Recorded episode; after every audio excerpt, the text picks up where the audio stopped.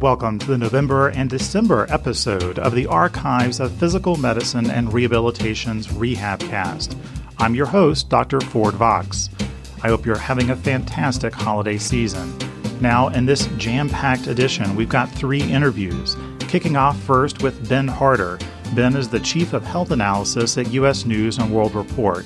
I sat down with him in the moments before his luncheon address and panel discussion at ACRM 2019 in Chicago. Ben is a current center of attention in the rehab world, as his magazine's prominent consumer rankings have in their sights a plan to incorporate metrics into their rankings of rehab hospitals. You're about to learn much more. Also joining us from the World Health Organization is Dr. Alarcos Cieza, who, from her role at WHO, is working to advance the organization's recently announced mission to significantly raise the prominence of rehabilitation in global health systems by 2030. It's a big job, and we get into the details with her shortly.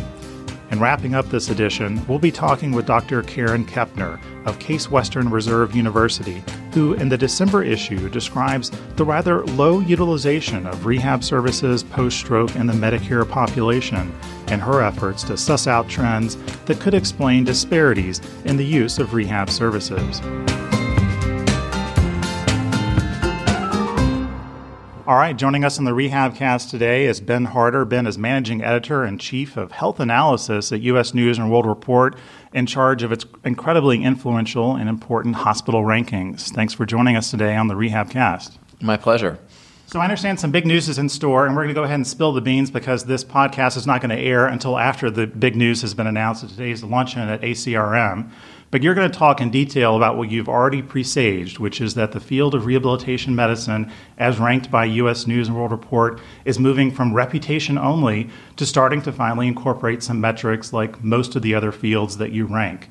Mm-hmm. Um, let's go ahead and start out with what, what are these new metrics? So before I, I, talk about the metrics specifically, I would like to, um, to, to say that we, when we evaluate uh, hospitals, we do so with a research question in mind. And so every methodology that we develop to evaluate hospitals starts with what question are we trying to answer and for whom. Mm-hmm. And so with the rankings that we published in rehabilitation, the focus has always been not on uh, not on any any rehab patient, but on those who need the most complex uh, and challenging care. Some might call it catastrophic rehabilitation. So that has been the research question that's animated our rehab rankings from the beginning.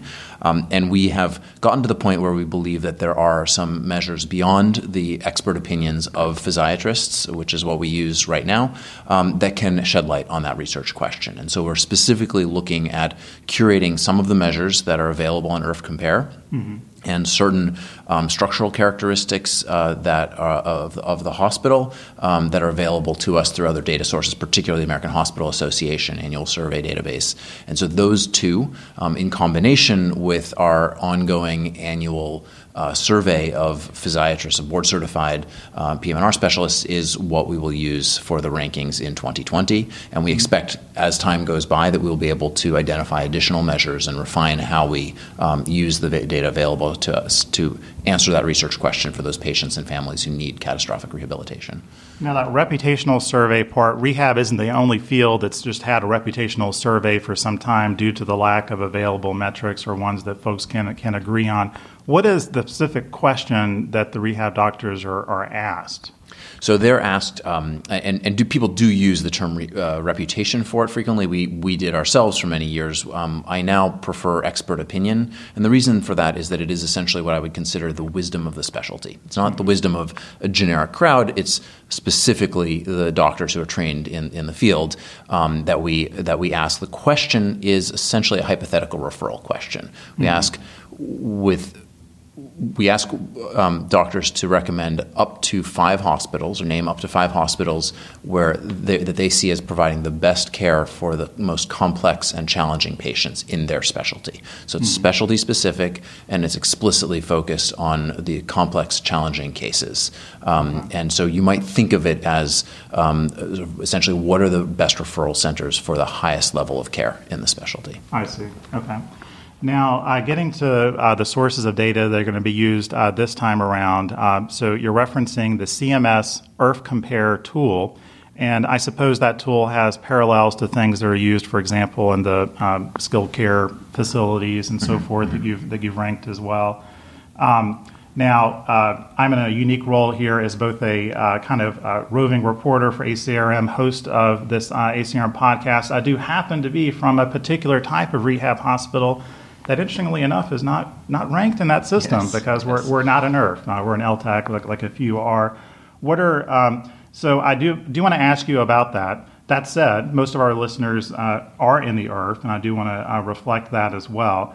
Um, let's talk about first the, uh, the pros of uh, the CMS uh, IRF Compare tool and what do you expect to find most useful out of that?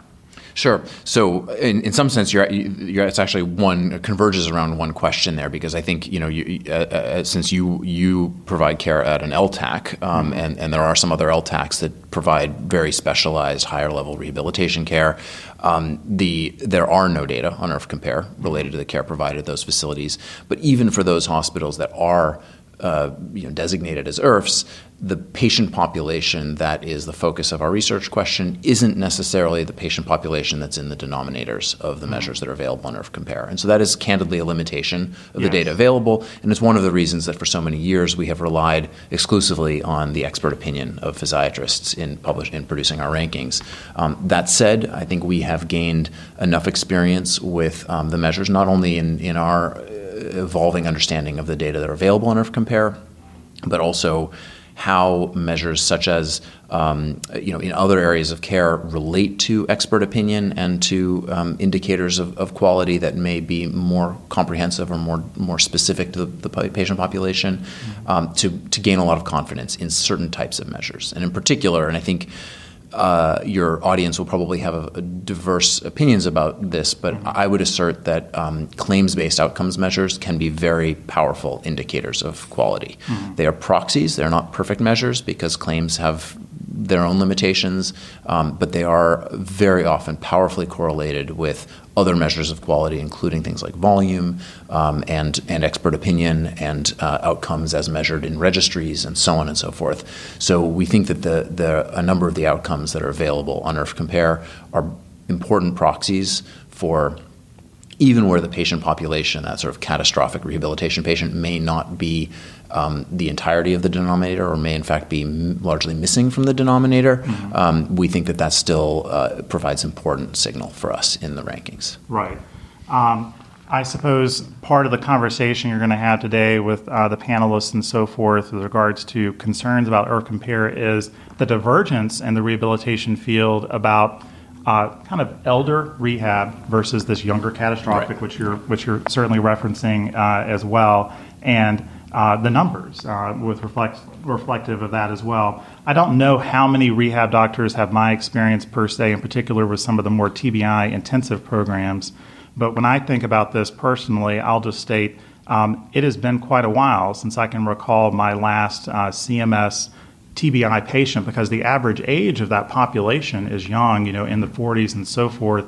If we're looking at your uh, person who is on Medicare and has had a brain injury, typically going to be an, an elder fall with perhaps a subdural hematoma or something like that. Usually more straightforward than car accident, polytrauma with multiple organ damage and that, and that type of thing.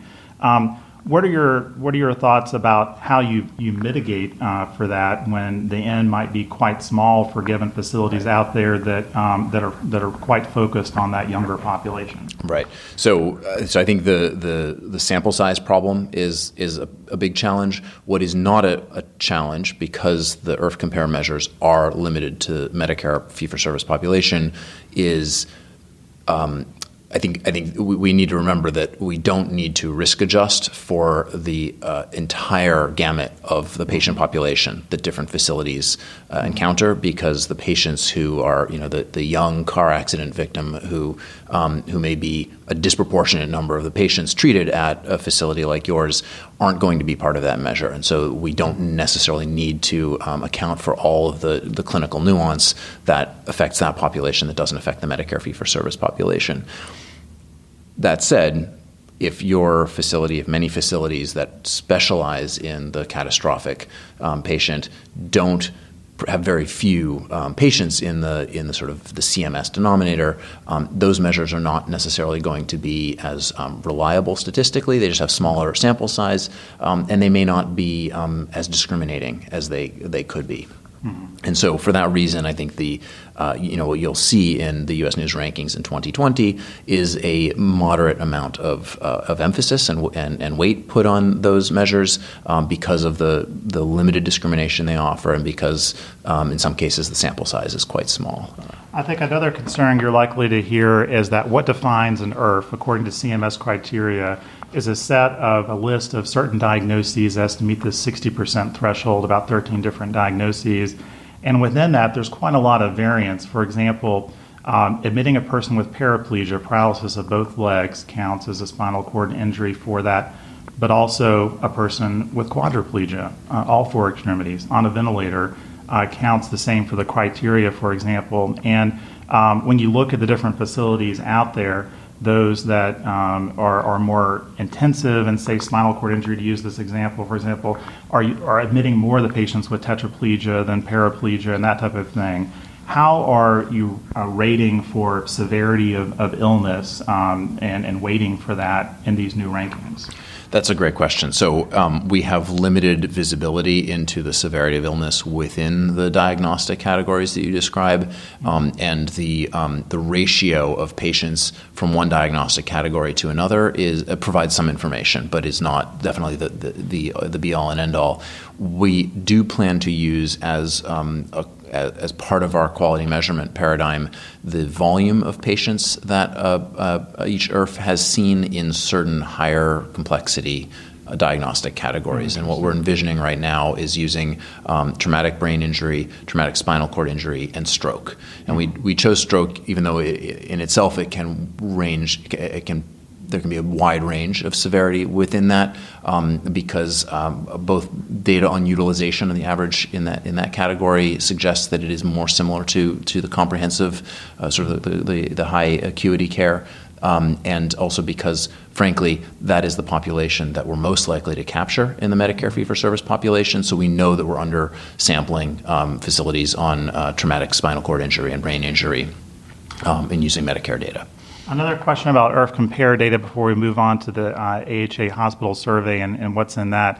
There are some kind of competing uh, private sources of data that, that aren't as specific with regards to payer, whether CMS or others like eRehab and UDS. What are your thoughts about those sources of data um, and their accessibility to, to U.S. News for these rankings? Yeah, the, I'm glad you asked that because those are very valuable potential sources of data. Um, right now, they're not available to us. Um, and what we have done in other areas of care, particularly um, cardiovascular care, where we evaluate hospitals, and we've recently announced as well in neurology and neurosurgery because of newly available registry data, so that we have taken um, either used the data that's being published by the registry or used and or used the public reporting status of individual facilities as quality indicators. And so, for example, uh, hospitals that publicly report um, from a registry of, um, of coronary artery bypass um, are hospitals that do better across the board on mm-hmm. average in all of the quality measures that we look at. And so we're able to use both the data that come off that registry in the, and are, are in the public domain thanks to the public reporting, um, and we're able to use whether the hospital has chosen to be transparent about that or not okay. as a quality indicator in and of itself.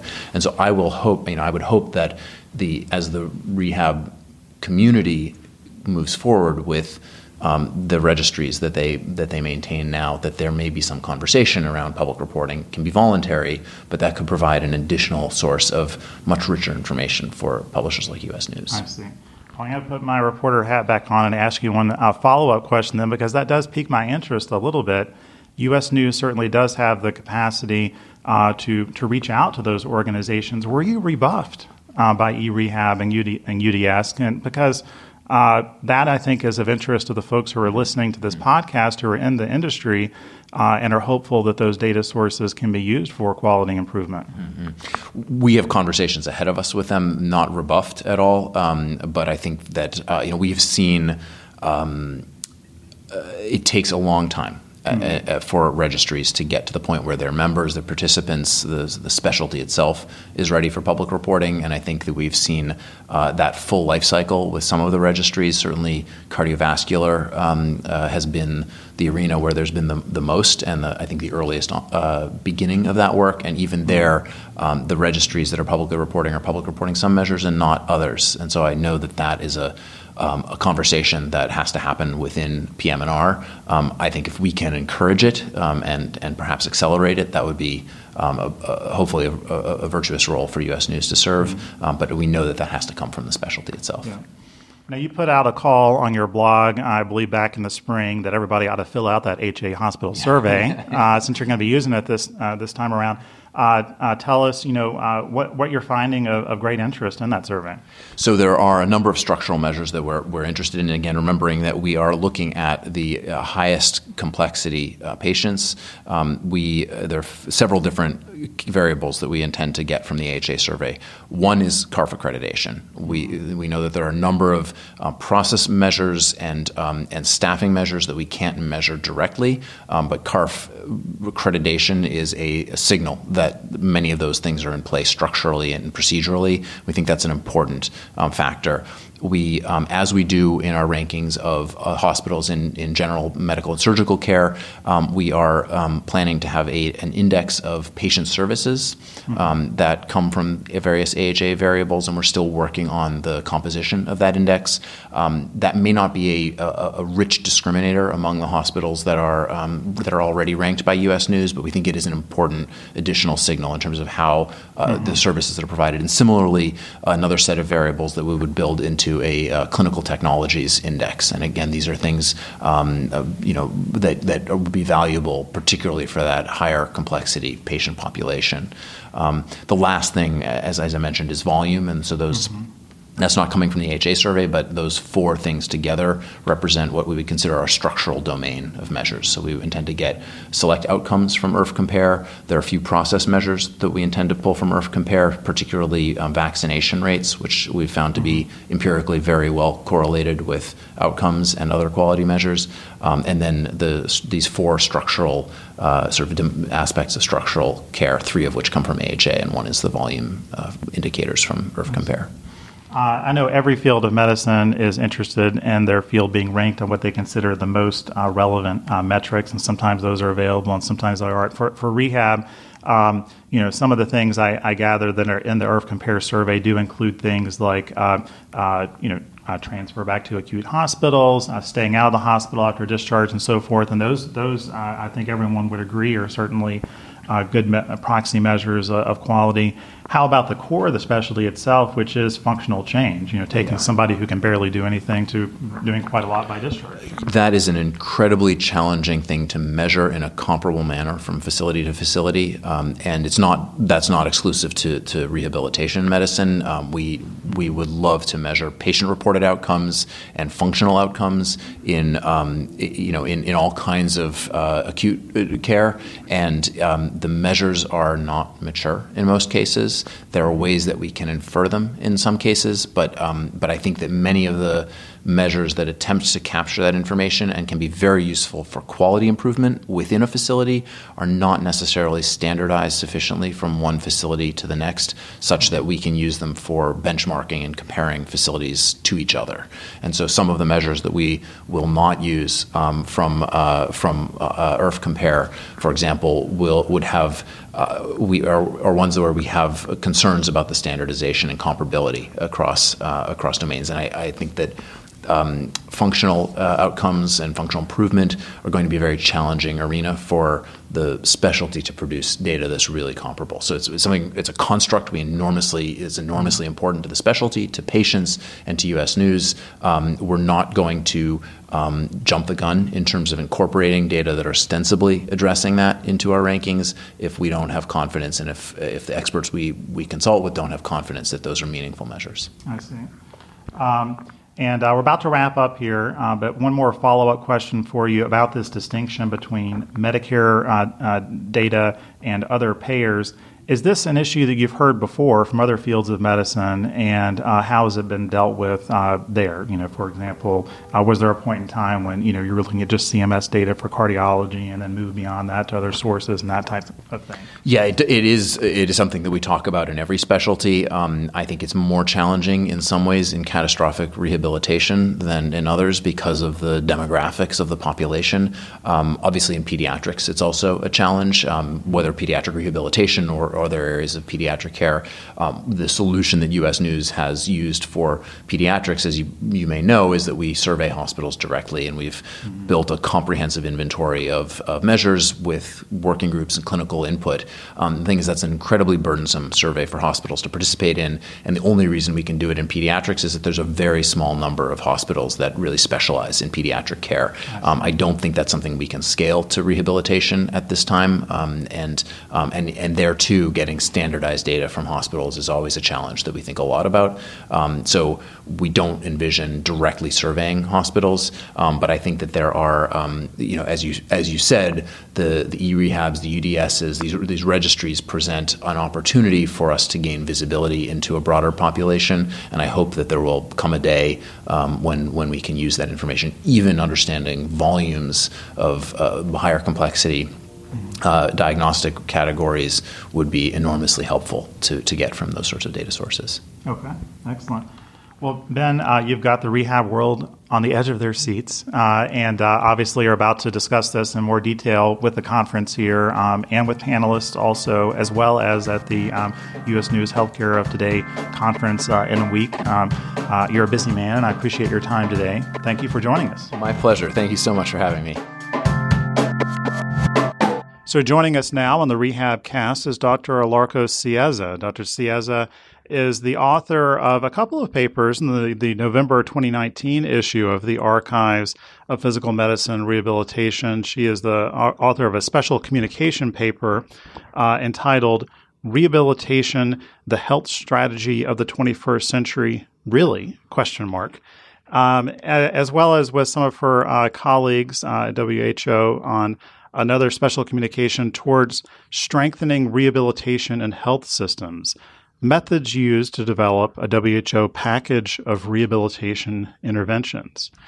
Dr. Cieza um, is uh, from WHO. Uh, there at the World Health Organization, she is uh, the coordinator uh, of the blindness and deafness prevention, as well as disability and rehabilitation efforts and programs. Um, and uh, immediately prior to that, she was chair and professor of medical psychology at the Faculty of Social and Human Sciences at the University of Southampton in the UK.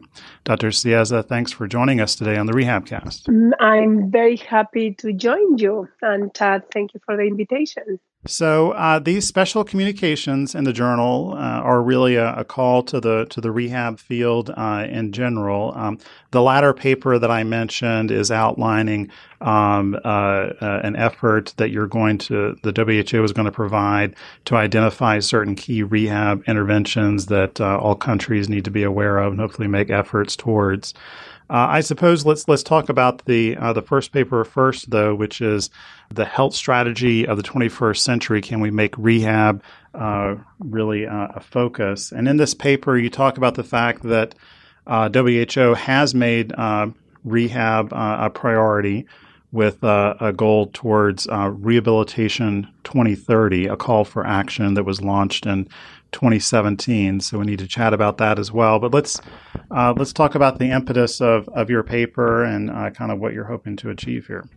So what um, actually what I would like to, or the, what I wanted to achieve with this paper is. Um, to mobilize the rehabilitation community to unify behind a single agenda and actually the single agenda of strengthening health systems to mm-hmm. provide rehabilitation services. One of the things that we need to be aware of that, and sometimes I say this very provocative, that the need for rehabilitation is huge in countries. Mm-hmm. However, the provision of rehabilitation services is almost what we could say nowhere. And mm-hmm. especially mm-hmm. in low income settings. And the call to the rehabilitation community is okay, we can maintain this status quo or we can do something about it. And I address, especially in this paper, two issues that uh, I think are fundamental if we want really to change this status quo. And the precondition for that, let me say, because I addressed two, po- two points of the in the in the paper, but the, the main the, the overarching point is actually rehabilitation is not a political priority. And mm-hmm. what we need to do is to work together to make of rehabilitation a political priority, especially in health and in health systems.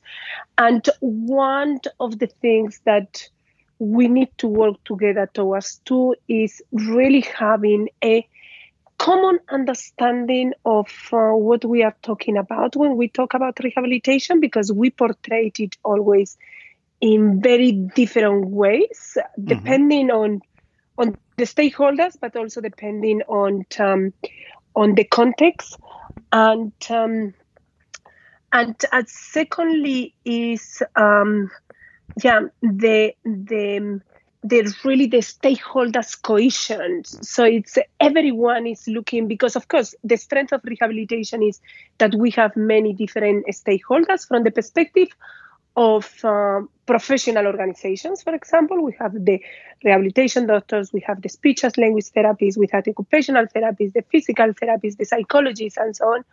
But everyone is advocating for their own field in different mm-hmm. directions exactly the same like the users and then what we could expect of policymakers when deciding the priorities of the agendas if everyone advocates for their own specific sector without having a common narrative, then the agenda of rehabilitation as a whole is what suffers at the end. So we really need to make an effort to to come up with common uh, understanding and a common identity of uh, rehabilitation, especially from a, uh, from a health prof- from the perspective of health professionals. And it seems like the the World Health Organization's rubrics for understanding uh, disease and classifications and so forth is is potentially quite helpful to that project. You point out that rehab is really kind of one of the the top three uh, that that the whole medical system should be concerned with. As in, right up there, there is morbidity, uh, as in developing new diseases and so forth, and we want to prevent that. Mortality, uh, the whole project of modern medicine hopes to prevent and delay death to some extent as much as possible. And then there's also function, uh, you know, so morbidity, mortality, function. Uh, and if we uh, communicate to people and really emphasize that rehab is function and about preserving and developing uh, function, then uh, that will go a long way to, to keeping us, uh, the, the field and, you know, for providers as, as well as the people that we serve, yeah. right at the top of the mission statement of modern medicine. Exactly. So it is, I, we, I always say, yeah, and we communicate. So for WHO, from a WHO perspective, is mortality, as you have said, morbidity and functioning. And only that, also in the health sector, we tend to forget functioning and function. Or the, and I, I, I think we can use now the term functioning and functioning as equivalents so we usually use the, the term functioning, but it is understood in many different contexts um, as as function. What is it is okay. And however, the rehabilitation community is not advocating for that what we target with our interventions, that is optimizing functioning. And if the rehabilitation does not do that, who else can do it?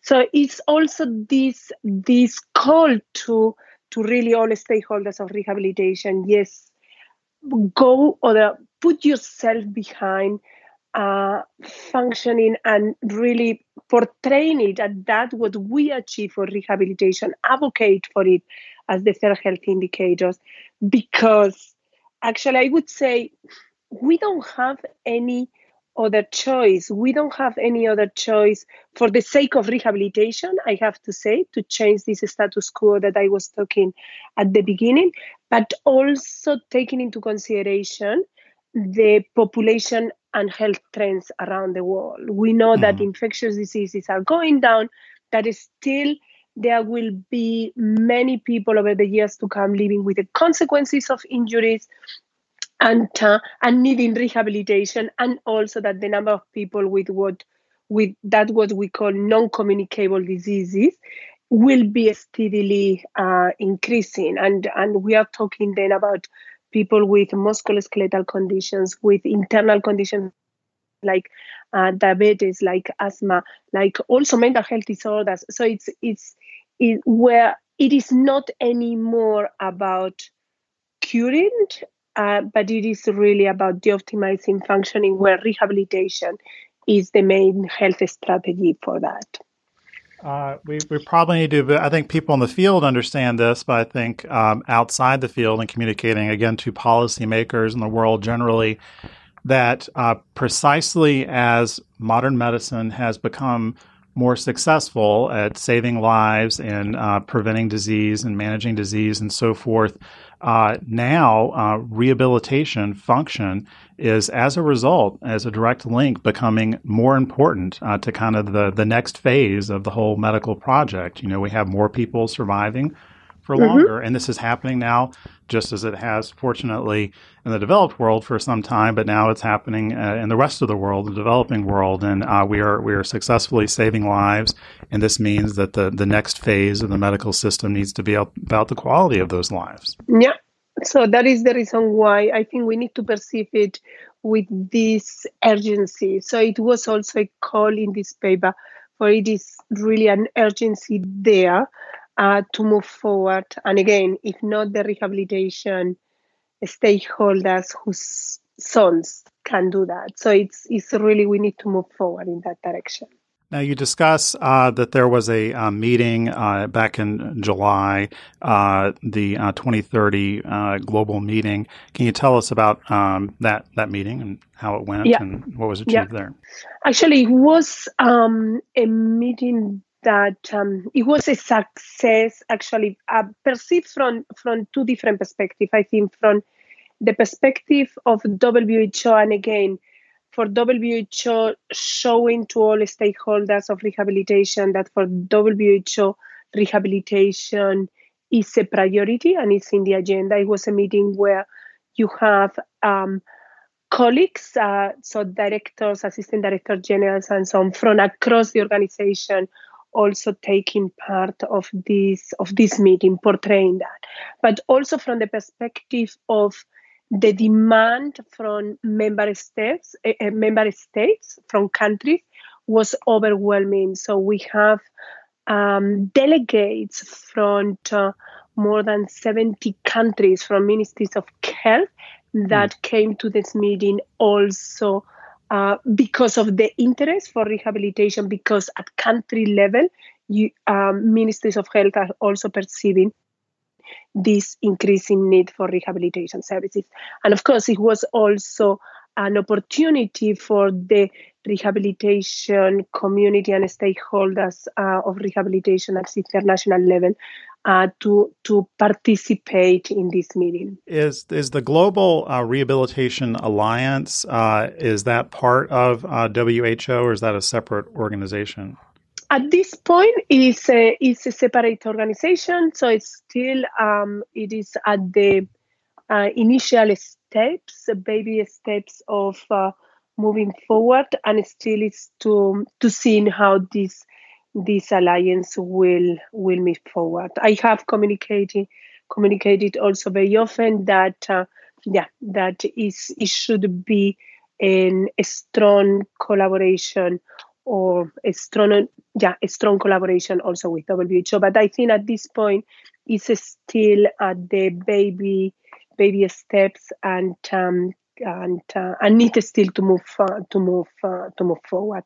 And WHO is positive with this development, and uh, we will see how how things will will move forward. So it sounds like it was quite an achievement to gather together so many different uh, health ministers from so many countries around this particular issue of rehab and function back uh, this summer.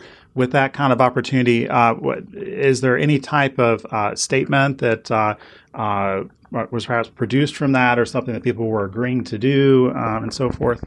Yeah, I so it was a, a, a, big commitment to move the agenda forward rehabilitation and also implement one document that was launched during this meeting that is a guide for action. It's a guide for action containing technical tools that uh, uh, can be used to support countries, and WHO is already using, and some of our stakeholders are already using, supporting countries and ministries of health to carry out an assessment of the capacity of the country to provide rehabilitation services, also how good and what is the performance of the existing services, developing a strategic plan and implementation and monitoring framework. So it was a, a strong commitment from, uh, from countries, but also from stakeholders uh, to the implementation of this guide for action. There were another two important messages in this meeting.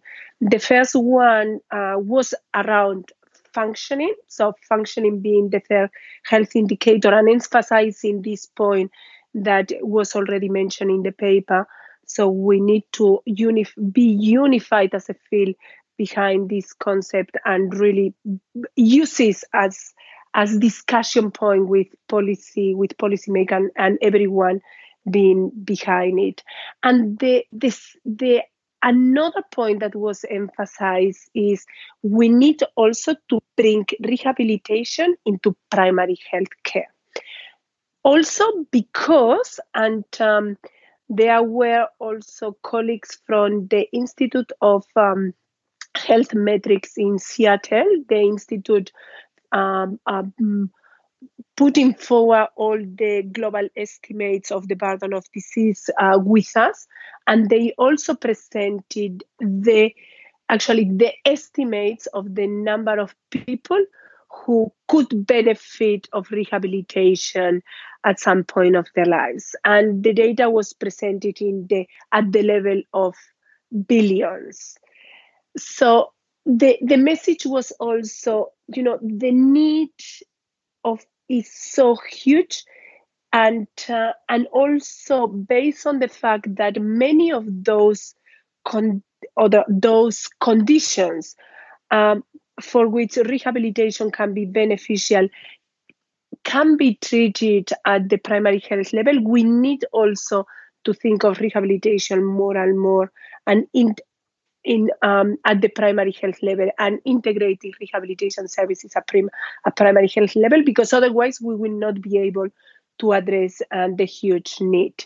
And uh, we tend to think very often of rehabilitation exclusively provided at secondary level and tertiary level in a specialized setting. But I think it was very important the message that we need to think more and more of rehabilitation at primary health level to do to be successful in the future and you know and success assess in terms of addressing the still huge unmet need and and part of kind of this overall conceptualization and kind of raising the profile and importance in health systems of the rehabilitation project, I think you identify a couple of key issues. One of which is that uh, the uh, the different uh, professional organizations and variety of professions involved perhaps aren't uh, cohesive enough, and the other is that patients, uh, um, uh, the people, uh, may not be fully on board enough, perceiving perhaps that they're being labeled and, and boxed as disabled and so forth by the rehab system, rather than it again being about this kind of quality of life improvement project that everyone can benefit from. So, what are what are your ideas about how to uh, overcome those those two barriers? One of the things that actually ha- doesn't not happen in rehabilitation that has worked very effectively in other in other fields is the advocacy around users. So we don't have in rehabilitation really users and users communities advocating for rehabilitation services. So it is also a responsibility to really from of course who can play a role but i think professional organization and other stakeholders can also play uh, different roles on really mobilize and also the yeah the professional organization but also condition specific organizations. When we talk also the of international organizations around stroke or around neurological condition musculoskeletal condition also make an effort to really mobilize the voice of users uh, for advocating for rehabilitation. That really does not happen.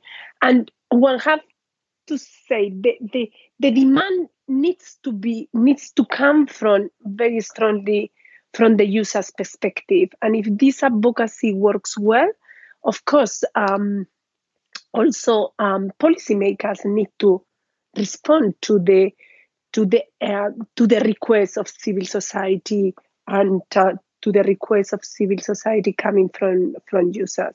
So I think all stakeholders of rehabilitation in terms of professional organizations and and international NGOs and um, and also local and national NGOs have a responsibility to not only think of the provision of services and not only think of of education of their own profession, but also of mobilizing um, these um, these user groups. Now, if folks listening to this podcast want to kind of uh, get involved in uh, kind of the Rehabilitation 2030 idea, or perhaps uh, learn about the the next meeting that you're going to have uh, related to this, uh, what are the steps that uh, that individual professionals can take?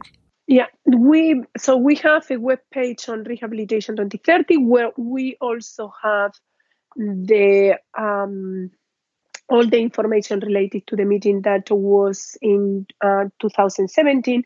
Also, all the information with the report and even the link to the um, actually to the WebEx uh, recording uh, of all the session. Everyone can get the information in the, in there. Simply um, searching um, in uh, searching in the web with Rehabilitation 2030 World Health Organization, you immediately come into the into the page. And then we have also a contact. So send an email.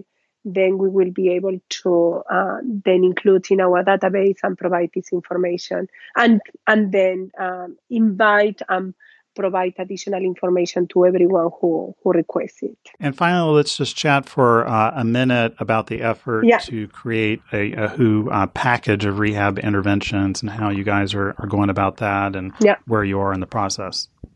So what I would say, what I would say, anyone who has interest to know the details about this uh, about this work, can read the paper. There is already there quite a lot of intervention. I think in terms of the broader perspective, if it is one of the first requests that we get, especially from countries where services are rehabilitation services are almost not available, is the request of okay, if I need to start providing rehabilitation services, what are the interventions that need to be provided? What are you talking about?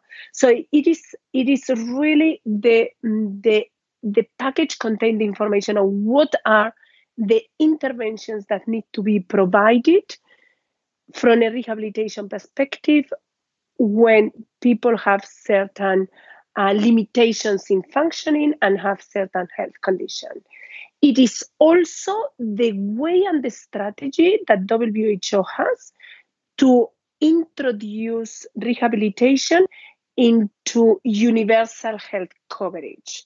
Because universal health coverage means that anyone who needs certain services provide receive the services that are needed including rehabilitation services according to the need without financial hardship and one of the first steps in order to move forward towards universal health coverage is to be able to provide the information. What is the budget that you need to spend in order to be able to provide those services? Or what are, what is the budget that needs to be covered by insurance schemes?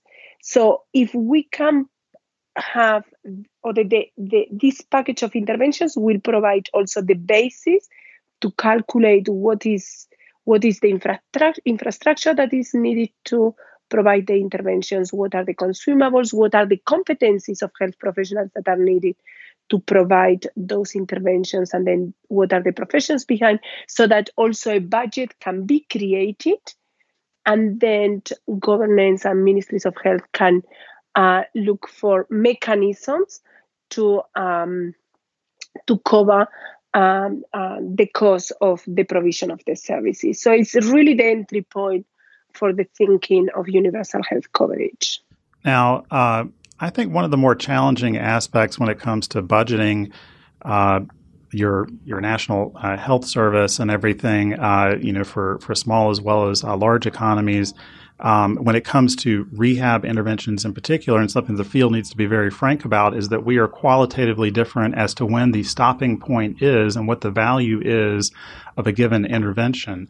There's not so much uh, there obviously there are bleeding edge uh, advances in, in, every field of medicine with regards to particular medications and so forth and surgical procedures and that type of thing but there is something qualitatively different about some aspects of rehab in terms of the therapy sessions, uh, the equipment involved, and so forth, and how long uh, you provide rehab services for each intervention based on what gains you appear to be seeing. Mm-hmm. And I think the where the rubber hits the road probably for uh, a lot of these health ministers may be.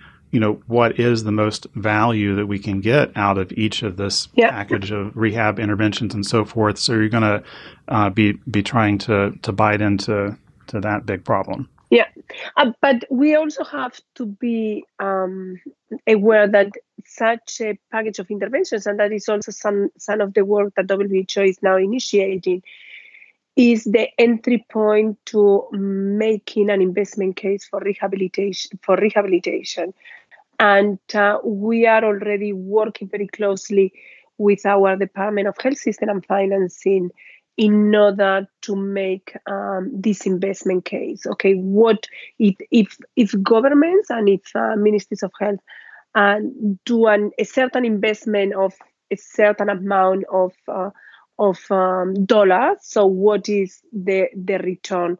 That is expected and uh, and we are really exploring different approaches for that there is not enough done in rehabilitation in this field, but we are moving forward also to this direction because, indeed, as you rightly say, it is one of the first questions that also come um, in the discussions when ministries of health. What do I get out of invest, investing in rehabilitation? And investment cases is something that um, that we are moving forward to, and the, this package of of uh, rehabilitation interventions is also a fundamental uh, step um, and a, foundation for that. It seems that uh, that you know the treatment uh, and improvement of, of, function, of course, that is uh, key to the the rehab model and everything as well. But uh, there there is a flip side of uh, function for every single treatment throughout the rest of medicine as well. So it's something that all health systems have to be thinking about. You know, what is the uh, the life of this individual going to look like, uh, ver- you know, if we provide X, Y, or Z procedure or medication or so forth, and that's where things get very sticky very quick in terms of you know who's going to pay for what and, and what is that worth. Yeah, so and never, yeah, one would should not uh, never say that is uh, that the road is easy, but uh, that can never be the reason to not to move forward in. Um, in in the in disentangling and really creating the evidence and putting forward the evidence that uh, will enable all of this. But you are exactly right. So it will be the discussions and and when you go into at the country level with the specific discussions, is where um, yeah things get concrete and and uh, things get also very often complicated. But the more we have the information available and uh, and disentangle and mention what are the kind of services and interventions what we are talking about when we talk about rehabilitation, the uh, better can these discussions uh, be moved forward. Well, um, I think uh, this is an, an important project that H- the WHO obviously is, is putting forward, and uh, hopefully via this uh, little podcast interview, uh, more of the uh, ACRM and journal readers are, are aware of the project and perhaps can get involved uh, themselves. I do think that. Um, although obviously American is right there in the name, but at any rate, it is an international organization. The ACRM as an interdisciplinary type of rehabilitation organization very much matches kind of the uh, at least one of the, the key goals of, of what the WHO is talking about in terms of bringing together the disparate uh, professions, uh, all related to rehabilitation under under one project. And uh, it's an organization where folks uh, from different fields uh, do do seem to play quite nicely together to to achieve national health aims in, in the U.S. and, and elsewhere. And we can certainly use more of that. Yeah, that would be great. Yeah. Indeed. Well, Dr. Cieza, thanks for your time today, and uh, I appreciate your joining us. Thank you very much. I was very happy to join you.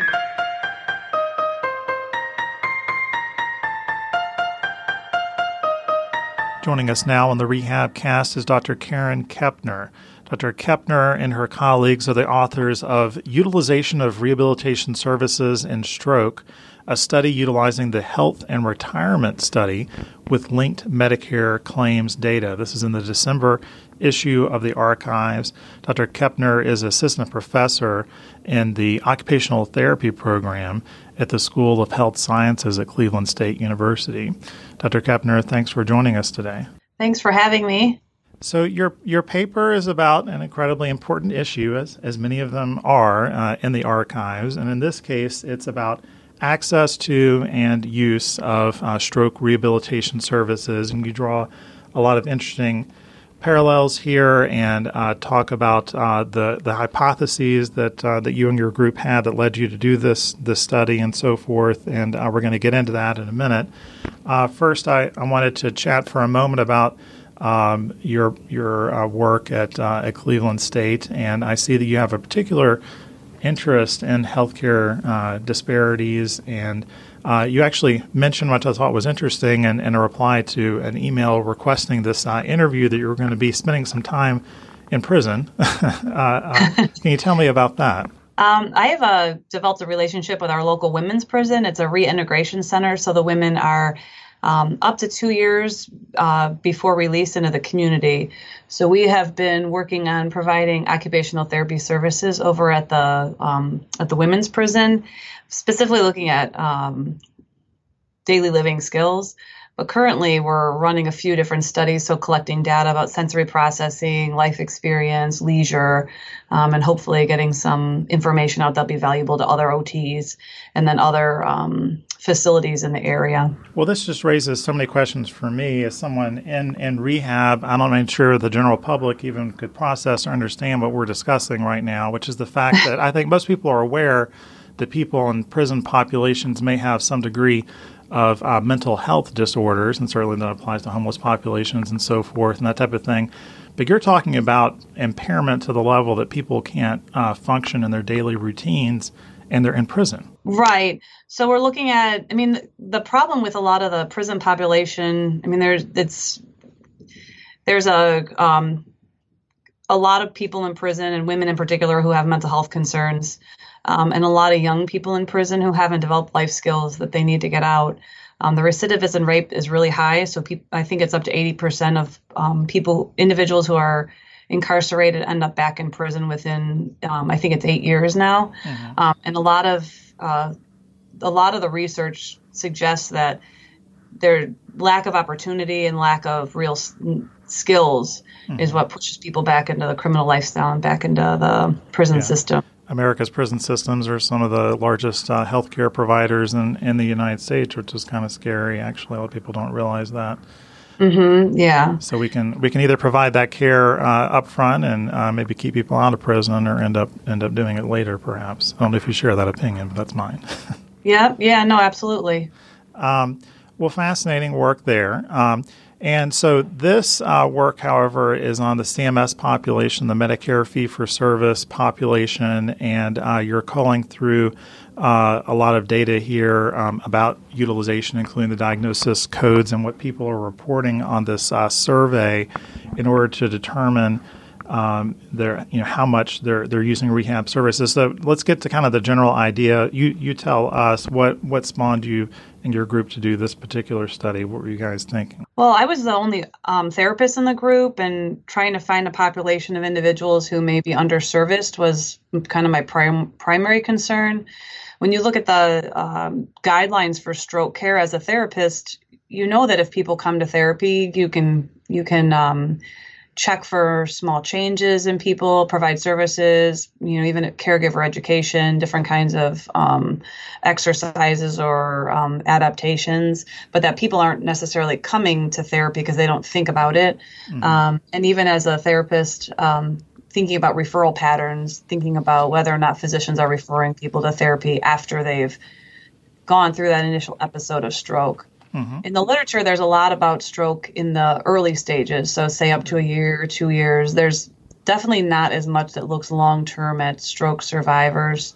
So that was where I had gotten that idea. Mm-hmm. Um, and I was just lucky enough to be in a situation where we had access to the Medicare claims data. And so the linkage between the health and retirement survey and the uh, Medicare claims data was, um, I shouldn't say it was an easy feat, but it was. Uh, uh, lend itself to this study. Yeah, so that um, health and retirement study has been going on for a while, uh, a large project. Is that, and that's based, uh, what institution is that based out of? The health and retirement survey is um, at University of Michigan. I see. Okay. Mm-hmm. Um, so uh, you guys uh, hypothesized that potentially quite a lot of variables could, could end up being related to people utilizing services and, and then end up narrowing down uh, on a couple. I'll kind of uh, uh, brief our listeners with, with a list here. Um, the uh, number of comorbidities, the severity of the stroke, um, the presence of any new stroke, uh, the higher the socioeconomic status, and I would, I would agree that would seem reasonable that um, uh, people's higher socioeconomic status might be more aware um, or have people around them who can get them better access to services.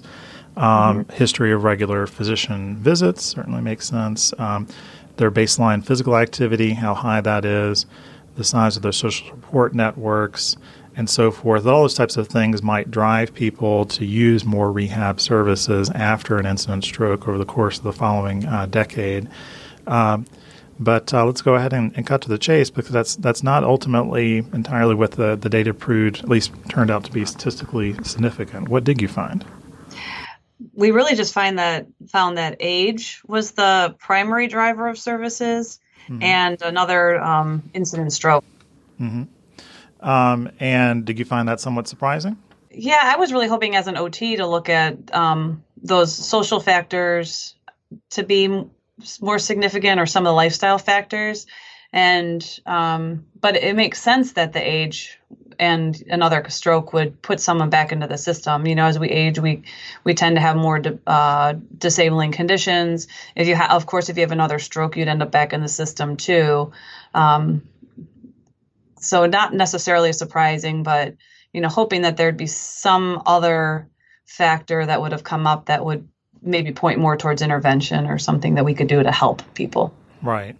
Um, the the overall numbers pr- might be lower than than listeners might recognize in terms of how. I mean, these are folks who are in the Medicare system have had a stroke. You would think perhaps the majority might be referred to rehab services. Obviously, many of them might be mild strokes, and presumably that's mm-hmm. what this uh, reflects. But uh, it's around 20% of folks who are accessing rehab services, with most of that being in the first two years. Is that right? Mm-hmm. Yeah. And that was also surprising because there was a report from the CDC a number of years ago. I think it was one of the kind of landmark reports about people's utilization of therapy, and they had actually reported up to about 30% of people using therapy services after a stroke. So we didn't find quite as high of a pattern of usage. Mm-hmm. Um, and the, all the guidelines suggest that really people should be seen after they've had a stroke, seen once a year for at least a screening by a OT or PT to detect any functional changes. Yeah.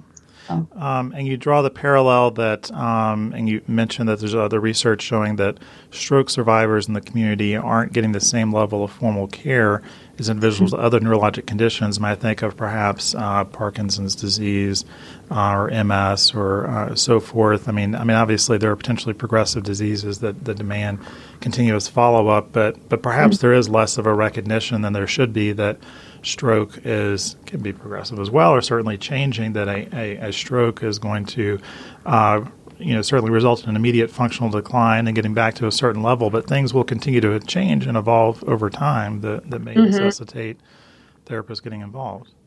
Right, right.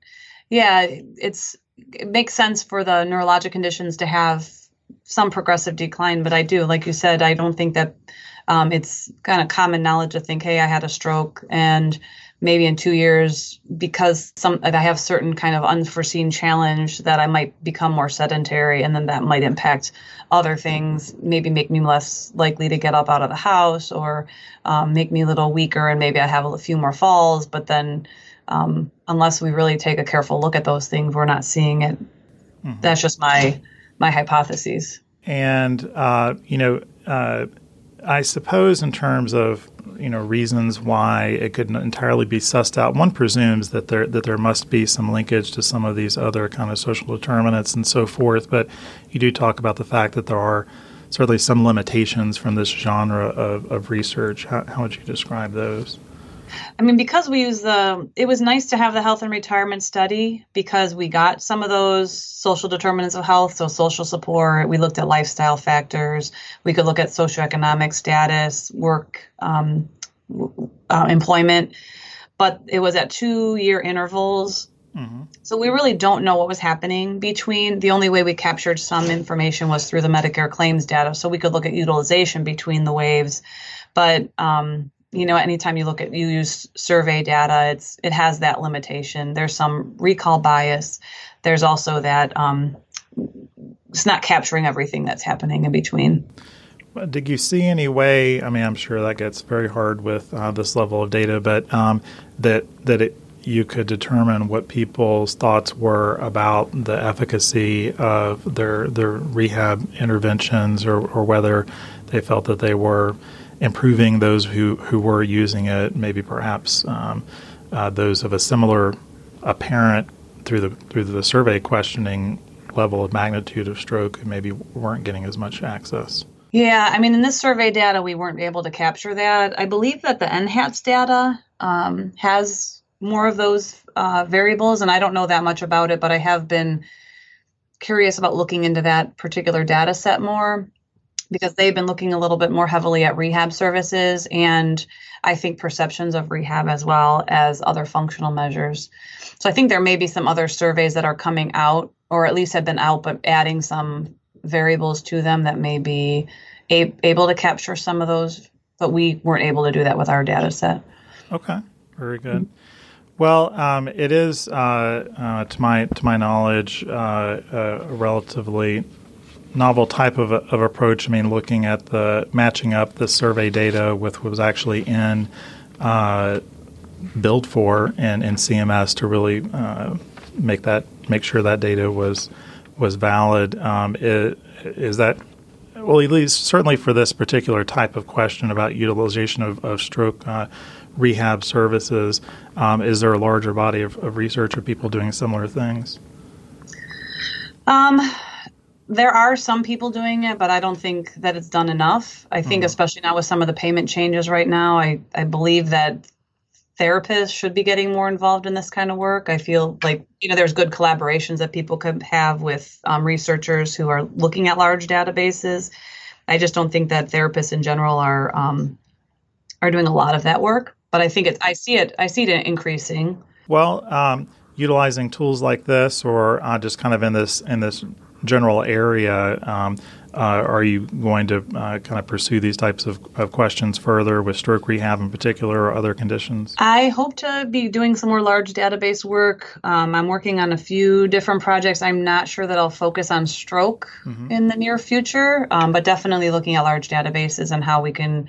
Um, get a little more word out about uh, what therapy can and cannot do, or looking at utilization, what may be factors that limit or uh, facilitate people's use of therapy is something that's interest of interest to me.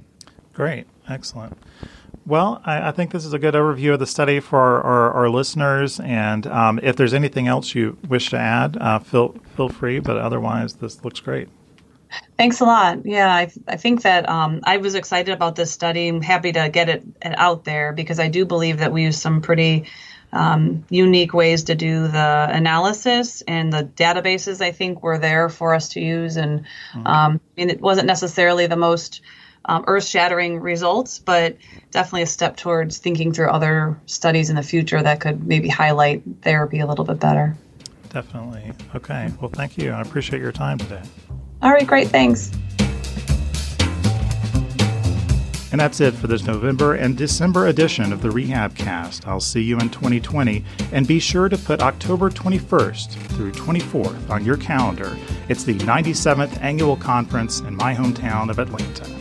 ACRM will be visiting Atlanta twice in 2020. First up will be the ACRM Training Institute at the spring meeting.